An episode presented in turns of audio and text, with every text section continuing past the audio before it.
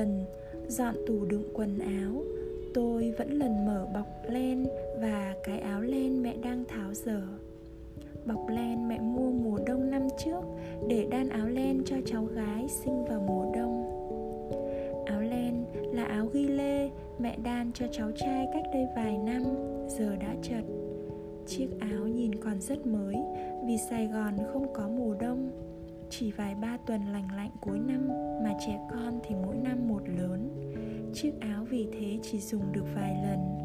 Vì tiếc len còn mới, mẹ có ý định gỡ áo len cháu trai ra để đan khăn cho cháu gái. Có có lần tôi nói sao mẹ mất công quá. Mẹ dành thời gian đó mà nghỉ ngơi chứ cái không quá đắt. Tụi con giờ có khó khăn quá như thời bao cấp nữa đâu mà mẹ mà mẹ thủng thỉnh trả lời. Kệ chứ, những thứ bà làm ra mà cháu thích thì ý nghĩa hơn nhiều. Và khi đang xong một món đồ gì đó cho tụi nhỏ bà thường hỏi. Đố môi, thích không? Thằng nhỏ giọng vẫn còn ngọng nghịu.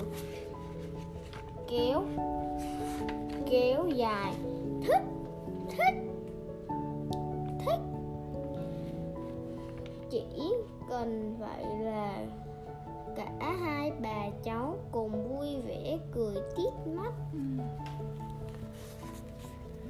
Dạo bé, tôi vẫn thường được mẹ đan áo len, khăn len cho tôi mỗi độ đông về.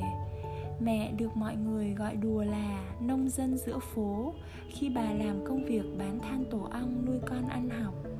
Công việc vất vả từ tờ mờ sáng, mẹ dậy đi lấy than từ xưởng và bán cho những hàng ăn dọc phố, trở về nhà khi trời đã sâm sẩm tối. Việc bốc than khiến bàn tay mẹ chai sần. Mẹ làm những công việc nội trợ không khéo mà sốc vác nhanh nhảu như cánh đàn ông. Nhưng khi mẹ đan lên những đường đan mềm mại hiện ra khi tay mẹ uyển chuyển như một vũ công chuyên nghiệp. Và khi sản phẩm hoàn thành thì những mảng màu phối hợp hài hòa sinh động như một tác phẩm hội họa công việc ấy khiến tôi luôn nghĩ có chất nghệ sĩ và nữ tính trong mẹ, chứ không phải thô ráp như mọi người nhìn thấy. Áo lên tôi mặc, thường được người này, người kia khen là đẹp. Và dĩ nhiên tôi rất tự hào vì cái áo không đụng hàng do mẹ đan tôi mặc chiếc áo lê suốt mấy năm cấp 2 từ khi nó còn dài quá mông cho tới khi ngắn củn gần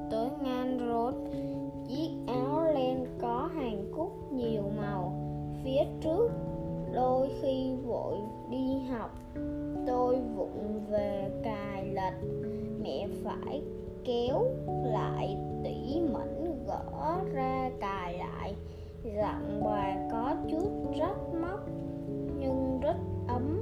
Này con gái nhớ nhé ra đường đừng để áo quần sụp sạch. Sáng nay, chạm tay vào kỷ niệm Chiếc áo bà đan cho cháu gái chưa xong. Cuộn len, kim đan, áo len Còn thiếu phần ống tay vẫn đó. Bà đã thành người thiên cổ Lòng lại chơi vơi nhớ về một ngày mùa đông tê tái lạnh Và giọng mẹ rất ấm. Câu chuyện về chiếc quần thời thơ bé của tôi không có nhiều ý nghĩa đến vậy Vì tuổi lên ba chưa ý thức được gì nhiều nhưng sự trân quý đối với những chiếc quần ấy khiến tôi luôn xúc động mỗi khi nghe mẹ nhắc đến. Dù mẹ đã nhắc không dưới 10 lần Tôi cũng đã thuộc lòng câu chuyện ấy. Đó thực chất là chiếc quần đùi của bố. Bố mặc chật, mẹ cắt sửa lại và may thành quần đùi cho con. Chị mặc chật thì em mặc Các con lớn mặc chật thì chiếc quần có nhiệm vụ khác nhồi vô gối cho em, cái vỏ gối chính là cái áo hoa mẹ mặc chật được bà khéo léo cắt may vuông vức lại. Thế hệ 8X của chúng tôi có lẽ nhiều người vẫn biết những chiếc gối được may từ quần áo cũ cắt ra và nhét đầy quần áo cũ vào làm ruột như thế. Rồi một ngày khi tôi có ý thức vô tình móc ra chiếc gối cũ bị lãng quên trong góc tủ, móc ra chiếc quần, nghe mẹ kể lai lịch của nó, thấy mắt mình cay cay. Mẹ tôi vẫn giữ chiếc quần áo cũ ấy. Mẹ chẳng bao giờ nhắc con con hãy biết tiết kiệm. Nhưng những người bạn ấu thơ như chiếc gối, chiếc quần đùi, nhắc mấy chị em tôi tự có ý thức ấy lúc nào không hay. Còn có những bộ áo quần đầm bé siêu xíu xíu xiu. Nó cất giữ niềm hân hoan lớn lao khi tôi biết có một sinh linh đang thành hình trong mình. Có bộ là sinh lại từ bè bạn để mặc cho bé con khi một khi mới chào đời. Cất giữ niềm mong mỏi, con mình sẽ khỏe mạnh. Cháu khỉnh, kháu khỉnh như con của bạn.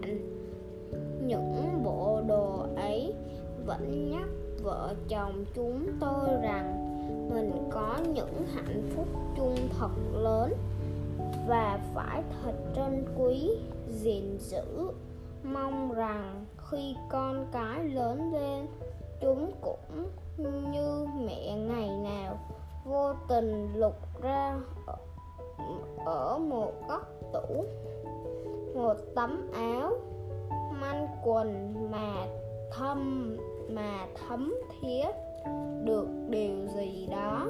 Tôi có một ô tủ kỷ niệm nơi vẫn cất vài tấm áo cũ. Chẳng còn dùng tới về những bộ quần áo ấy. Giá trị của nó dường như không chỉ là chuyện mặt